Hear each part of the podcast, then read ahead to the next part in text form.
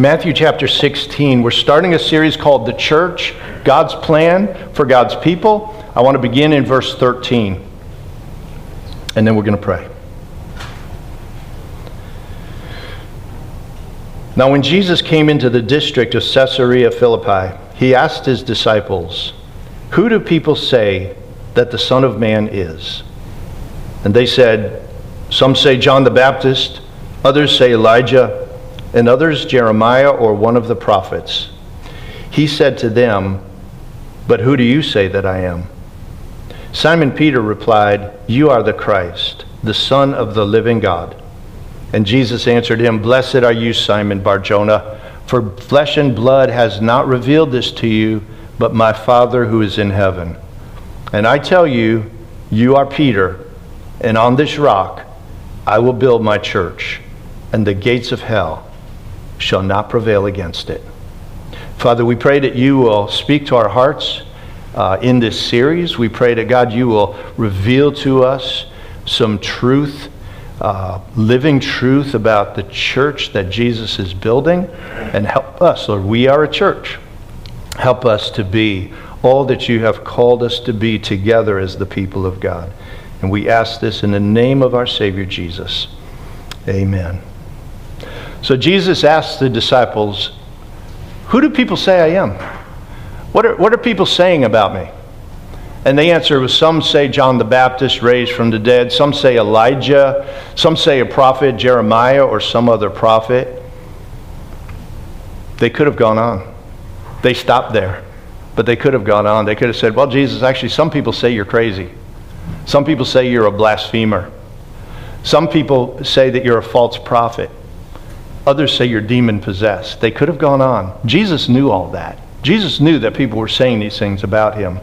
But then he asked the disciples the most important question, and this is the most important question for each of our hearts. But who do you say I am? Who do you say I am? And Peter, answering for the apostles, as he often does, he steps forward and he answers as the representative of the apostles. We say that you are the Christ, the Son of the living God. And Jesus, of course, tells him, Flesh and blood did not reveal that to you, but my Father in heaven. That is a revelation from God. See, you can believe information about Jesus, but to know who he is, to know him as Savior, to know the deity, the humanity, the beauty, the power, the glory, the love of Jesus, to know who he is, that is always a matter of the Father revealing him to our hearts. And so Jesus says to him, I tell you, your name is Peter. On this rock I will build my church. And of course, if you, if you look at the Greek, the word is, Your name is Petros, and on this Petra I will build my church, and the gates of hell will not overcome it. Now, contrary to Catholic doctrine, Jesus is not proclaiming Peter as the first pope. Um, but Peter, but here is what's happening. Peter is speaking on behalf of the apostles. This is who we say you are. You are the Christ, the Son of the living God. And Jesus says to him, You are Petros, and on this Petra I will build my church. And we see in Scripture that the church is built on the testimony and teaching of the apostles. Ephesians chapter 2 verses 19 through 22 Paul writes this Consequently, you are no longer foreigners and strangers, but fellow citizens with God's people and also members of his household. Verse 20 Built on the foundation of the apostles and prophets, with Christ Jesus himself as the chief cornerstone. In him, the whole building is joined together and rises to become a holy temple in the Lord. And in him, you too, you too, are being built together to become a dwelling in which God lives by his Spirit. So, what we have here is that Jesus is the cornerstone. He is the chief's cornerstone of the building that Jesus is or that God is building. Jesus is building actually. The apostles are the foundation of that church, and Jesus is building us together through the ages as his church, the house of God. So, what I want to point out to us as we enter this series is the church is the only building project Jesus is working on. There's no other building project in the world that Jesus is working on but the church. And by the way, the church is not a building, it's a people. If we belong to Jesus, I'm going to say this clear because it is, it is absolutely biblical. If we belong to Jesus, we are in the church. There is nobody who's getting into heaven on the individual plan. We all go as a group. You know, I'm not saying we believe individually, but we are then entered into the group plan, if you will, of salvation, the church. And so if we are in Jesus, we're in the church.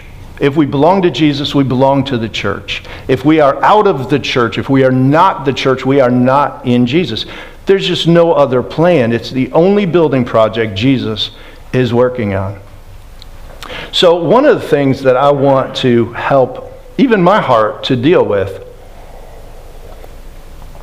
is I don't know about you, but with all the black eyes the church has taken over the last, I don't know how many decades, and really it's actually not that new. I mean, the history is full of black eyes for the church. And all the, the things, so many things that we bring upon ourselves, but there's also a hostility to the church um, in this day and age. I think we've passed the post-Christian era, and we're entering into a anti-Christian era where there's a lot of hostility against the church, and some of it is earned, some of it is deserved. There's a lot of black eyes and sins and problems and issues, and we should not take that lightly. We should deal with that, and we should pray God refine the church and all that. So this isn't to diminish all that, but we should also recognize that for all of that, God is working on his church. Jesus didn't say, I'm going to build my church to a certain point and then I'm going to abandon it and leave it. He is still working and building his church. And the problems and the sin and the mess, first of all, does not characterize the entirety by a long shot. We just hear about that. But the fact is, there are beautiful brothers and sisters in Christ being raised up in the Lord all around the world. And the church is beautiful in Jesus' eyes, even with the sin and the mess. The Corinthians was more messed up than most churches will ever hear about. But Paul didn't write them off. He wrote to them. And he wrote to them with love, with encouragement, with biblical correction, with grace, and with sound doctrine to correct them. So, yeah, the church can be messed up, but that's the point. Jesus came to save imperfect, messy sinners. Can you, I can count myself among that group. How about you? That's the point. In fact, and Jesus doesn't say, This is my mess. He says, These are my trophies of grace. So you are a trophy. Jesus can't wait in heaven to put you up in his trophy collection of grace. And when people look at us, they're not going to say, man, that, that person, hey, what a great person Jim was, or what an amazing woman Sally was. Can't blame God for saving them. He's going to say, they're here. They're here. What a trophy of grace they are. And amen to that. Jesus died for his church. That's how much he loves his church. The church is Jesus' body his bride, his people, his temple, his treasured possession. Through the death and resurrection of Jesus, he bought the church, founded the church, is the builder and the cornerstone of the church, and he's coming back for a church without spot, wrinkle, or blemish. So, over the next few weeks, what I hope is to kind of raise our vision with Scripture to see what God's purpose and intention for the church to be because it is truly beautiful. And we, you and I, if we're trusting in Jesus, we're a part of that beautiful work called the church. the reason I've titled this message The Church Challenge is because I hope we will be challenged in some areas, particularly in the beginning, um, to a higher view of the church and a higher view of our role in it, our place in it. And, and not just encouraged. We love the word encouraged. I go to church to be encouraged. I want to be encouraged. I want to be comforted. I want to be, I, well, we also want to be challenged. Amen. Raise your hand if you want to be challenged. Very few, a few. I hope by the end of this message, you're all going to raise your hand and say, I want to be challenged because we need to be challenged. Challenge is a necessary part of church life. And it's a necessary part of growth. We need challenge. So Jesus introduced this concept of challenge right away. I will build my church.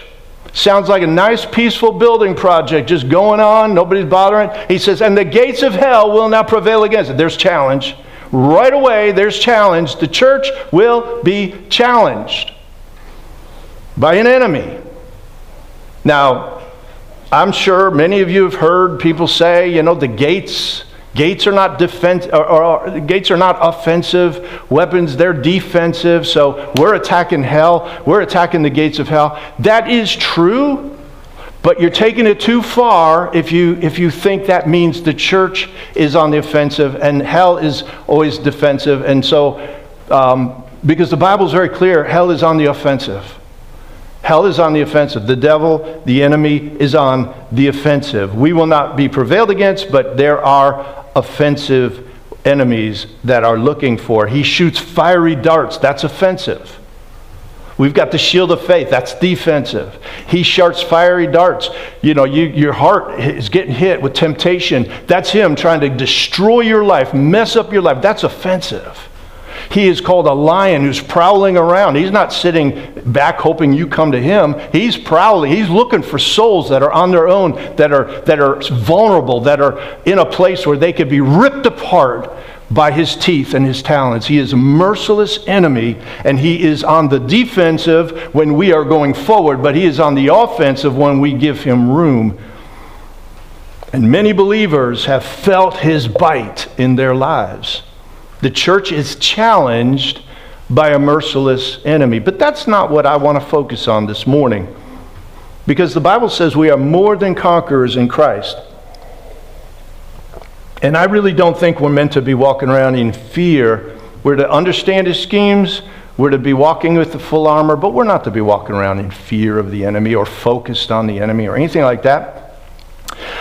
We are more than conquerors, but guess what you need to be more than a conqueror? Challenge. You're not going to you're not going to be called a conqueror because you were able to sleep until, you know, noon, get up, watch a few shows, eat some dinner and go back to bed at night. You need challenge to be more than a conqueror. It takes challenge to grow our faith. God uses challenge to grow his people's faith. Abraham faced the challenge of the ticking clock as he's getting older and older and older, and the promise of God becomes more and more impossible. I will never be able to do that exactly. God says, Now I'll do it. I will give you a son. The challenge pressed against his faith and strengthened his faith in God. Joseph faced the challenge of being a slave and then was falsely imprisoned Moses faced the challenge of an army on one side, a Red Sea on the other. And David faced the challenge of a, a giant named Goliath. Challenge helps us to grow in our lives. If you want to develop better habits, if you want to get in better shape, you want to get more done in 2024, you're going to need to challenge yourself to make some changes. It's just how we work. No one becomes a master musician by practicing 10 minutes a day. No one gets qualified for the Olympics by training a few days whenever they feel like it. You've got to be challenged to become stronger, to become smarter, to become better at anything. That's how it works in life. Now, Hebrews 10:24 it tells us, it speaks to us. It says to Grace Community Church and churches all before us and all churches all around us, to challenge each other. Hebrews 10:24 says, "Let us consider how to spur or provoke or challenge one another to love and good works."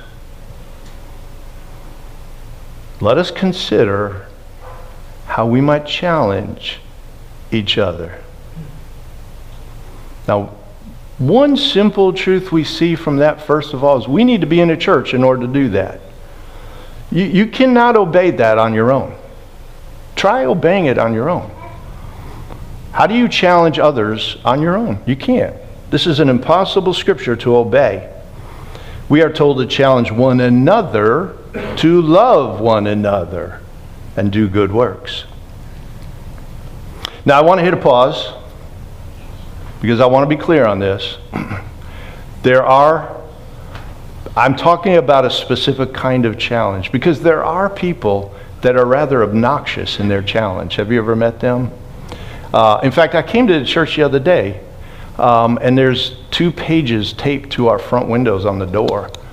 And uh, they're in my office. I should have read them more carefully. But they were just the challenge. If you're the real church, you're not this, and you're not doing that, and you're going to do this. And a lot of it was about Christmas and the false God and this and that. It's like, it's one of these, like, I've met, you know, challenge or Christians who have like a challenge chip on their shoulder.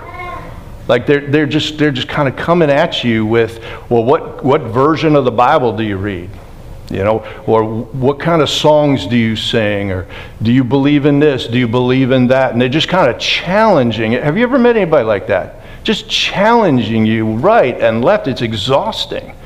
And that's not the kind of challenge I'm talking about. Somebody who's walking around, that's usually just a, a, a, a fundamental aspect of pride that you just think you got it all right, and so you're challenging everybody about whatever they're doing. I'm not talking about that, okay? That kind of challenge does not provoke me to love, it provokes me to annoyance.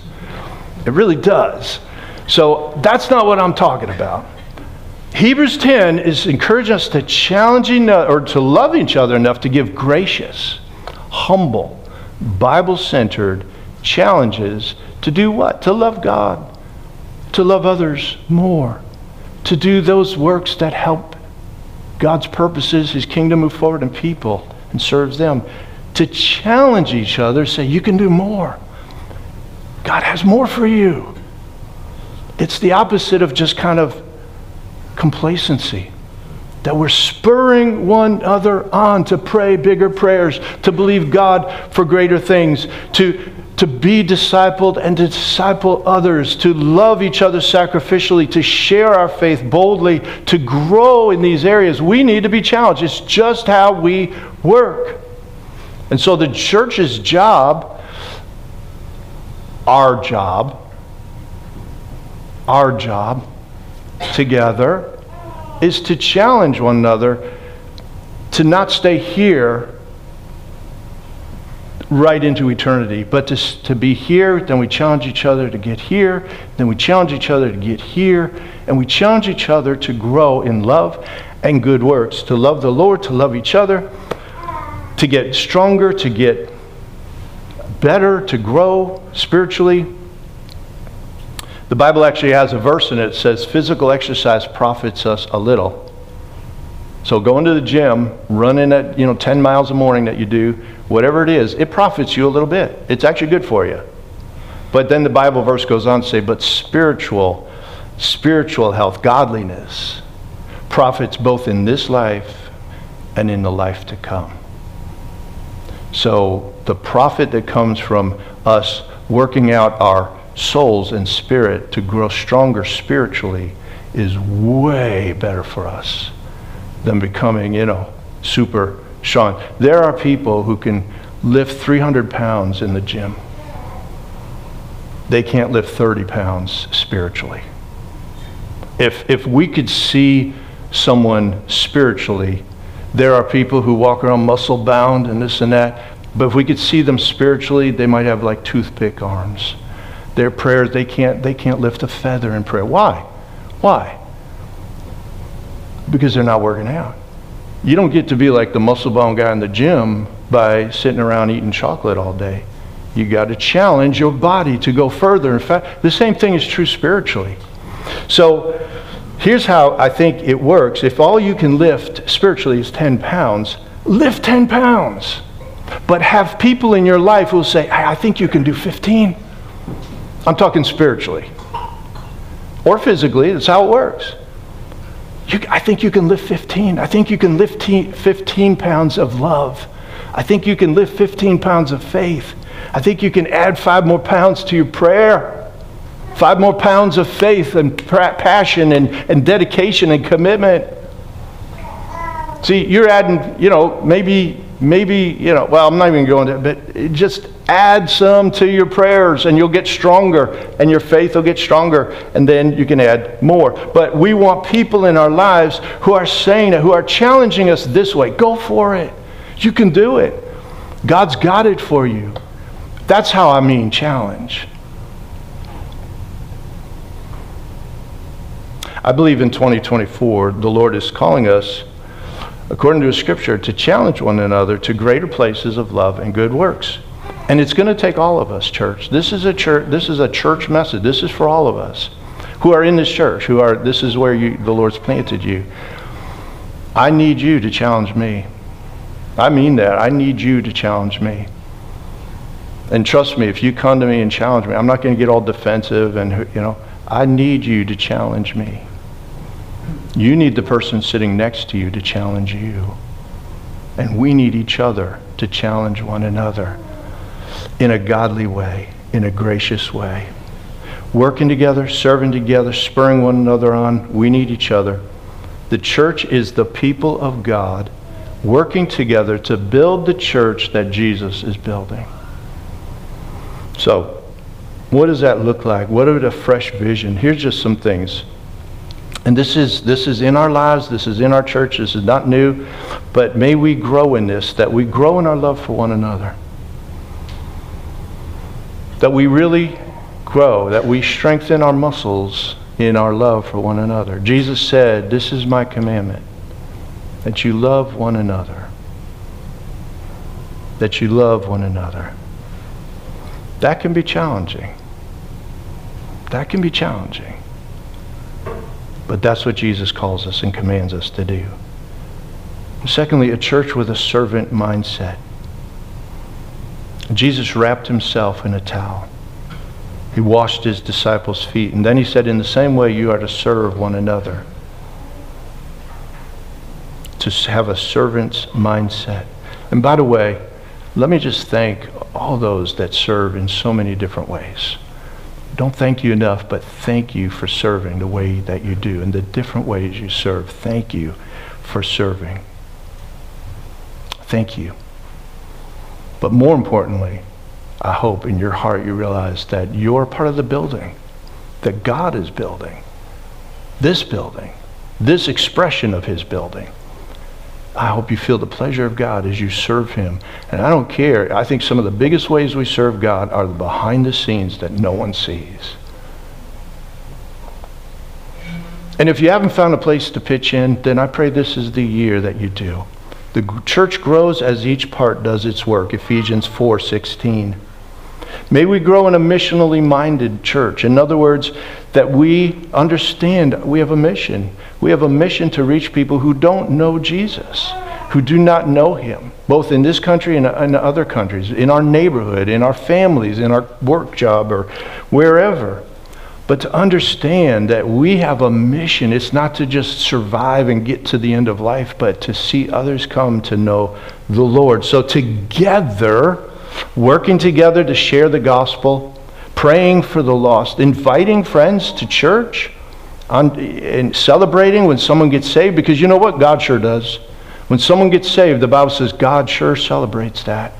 That's, that's joy to God's heart. May it be to our heart too. And that we together challenge each other to be missionally minded as a church. And finally, my last thought with this is a church that is faith filled and theologically sound. Those two things go together well. That we have a deep faith and trust and belief that God is powerful, He's working, He's saving souls, He's transforming lives. We believe God answers prayers. We believe God will meet us where we need Him to meet us. We believe all that with faith and we confess that, not in an artificial way, but we are saying, God, I know you're faithful. I'm trusting you for, for this area in my life. I'm trusting you for this area in our church. I'm trusting you to reach this unsaved person that I love so much and they don't know you. I'm trusting you, God. I'm believing you, God, for this. I'm asking for this, God. I'm asking for this. But then we also need theology to deepen our roots, our faith, so that it goes beyond feelings. We, we don't want to just feel good in church, like, oh, I just want to get pumped up and I want to feel good. We want our theology to go deeper because it's like a plant with roots. Our roots go deeper in theology. The more we understand who God is, what He's done, who we are, and what Scripture says, the more we can then understand how it all puts together. And our roots and strength in Him go beyond just, I, I felt God do something in my heart 10 years ago, and I'm living on that. That's not going to carry us through. We need a deeper theology. By the way, we're going to be offering different opportunities for that, both in practical biblical application and theological, more theological depth. And that we're kicking off in a strange place, but I have a reason for it with the leadership class next Saturday, just this coming Saturday. I want to encourage you, wherever your sphere of leadership is, and everyone in this room, you have some sphere of leadership. I just want to encourage you to sign up for it. It's like three and a half hours. We'll have snacks. Uh, we're going to have a lot of, I want interaction. Uh, it's, you know, questions, talking, sharing praying. It's, it's going to be, I think, a really, really good time. I'm looking forward to it. So please go online and sign up for that if you're at all able to make it. I pray God has challenges for us this year. I hope most of them are positive, happy challenges, but God uses hard challenges as well, and we've got to face that. And as we take on challenges, as we seek to take on challenges, even as a church and what we're here to do together, it's going to be at times awkward. It's going to be at times embarrassing. It's going to be at times challenging. I recently started swimming at the Y, swimming laps at the Y again. And swimming those laps, it reminded me that a couple years ago, uh, I wanted to get better at swimming, particularly freestyle swimming. So I started uh, to go the Y and I would swim laps, but I was self-conscious about my swimming, about my style, and most importantly, most most I, I was self-conscious about every now and then I would just get the timing wrong, and I'd come up sputtering and coughing water, and the lifeguards are sitting there kind of watching me like semi-drown um, in four feet of water, five feet of water, um, and so I just felt self-conscious about that, and for some reason I shared this uh, illustration in the church. I don't even remember what the point was, but I shared this, how I got self conscious and everything. And I happened to mention offhand, so I actually haven't been going back. Um, but then moved on to the point. Well, after the service, Rachel and, and uh, Mariah Wilbur came up to me and they challenged me. They said, You should keep going. You should not stop. Don't let self consciousness stop you. And so after a little while, I, that stuck with me. It stuck in my head, and I started going back. And, um, and I got better at swimming freestyle. Like now, one of the things I don't have to worry about is, is sucking in water when I go to breathe, okay? I've got other things that I'm still no amazing swimmer, but I've got that down because of practicing. When you try to grow in any of these areas, let's say you want to understand the Bible better, you know, or you want to have a deeper fellowship with other brothers and sisters in Christ, or you want to share your faith with someone, or you want to step into a new area of service and serve in some new area, guess what? You're going to come up sputtering and coughing sometimes. You're going to you're going to just come up sucking water in the midst of it. You know, you're going to start a conversation with someone and halfway through you're going to be coughing and sputtering water and so will they. It's always fun to watch two people sputtering out water in this awkward thing where they've run out of things to say and they don't know what to say and it, everybody feels uncomfortable and I know I've had times where you just kind of walk away from each other and you're sweating.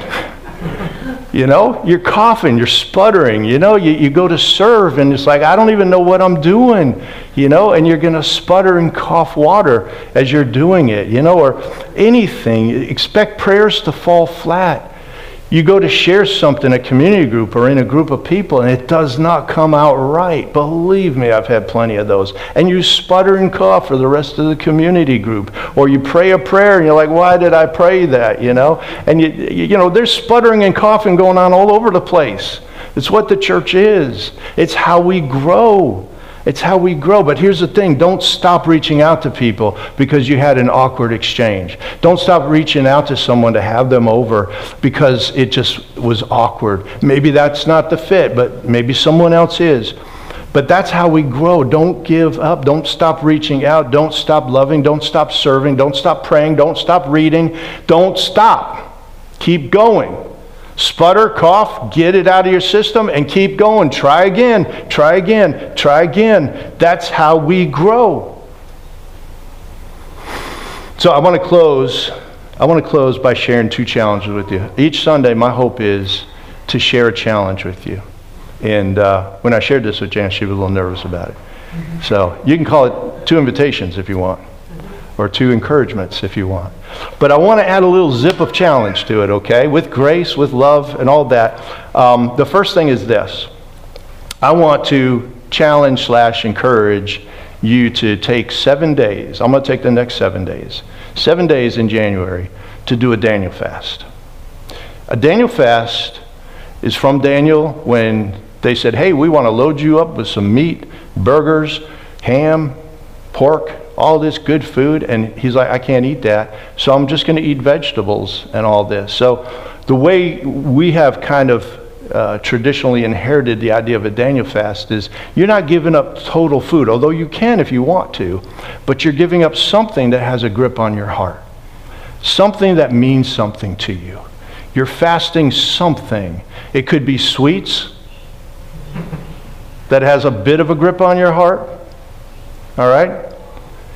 It could be uh, a meal a day. You're giving up something. It could be TV. It could be a certain. Uh, so it's all between. It's between you. What you feel, but it's gonna. But make it cost a little bit. Because here's the point. It's not. It's not to earn brownie points with God. There's power in fasting.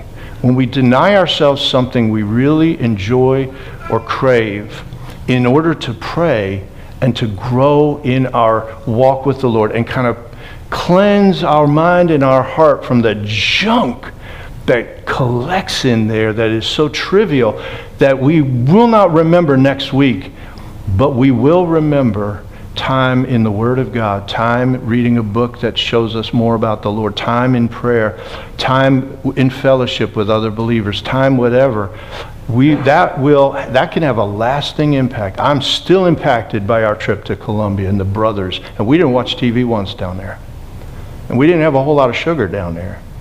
They didn't even have good coffee down there. Well, they, do have good coffee. We just didn't get it. So I'm I'm revealing all my gods right now, my idols that I'm trying to fight. Um, anyway, I don't want to say too much. It's whatever. It's between you, but know that there's power in it. You know, so get, get excited about that. I want to cleanse my heart of this and I want to know the Lord more closely. I want to challenge you with that. The second challenge I want to come is kind of closely related. Um, and that is, I want to challenge you to come out to the prayer meeting Wednesday night if you are at all able to. And I realize some schedules you can't do that, um, but I want to challenge you. Um, and I would love to see this become a part of our heartbeat. That we as a church say, we're going to go where God wants us to go and do what, the, what God wants us to do. We got to pray because prayer is the power behind the church. There's no power without prayer in our lives, there's none.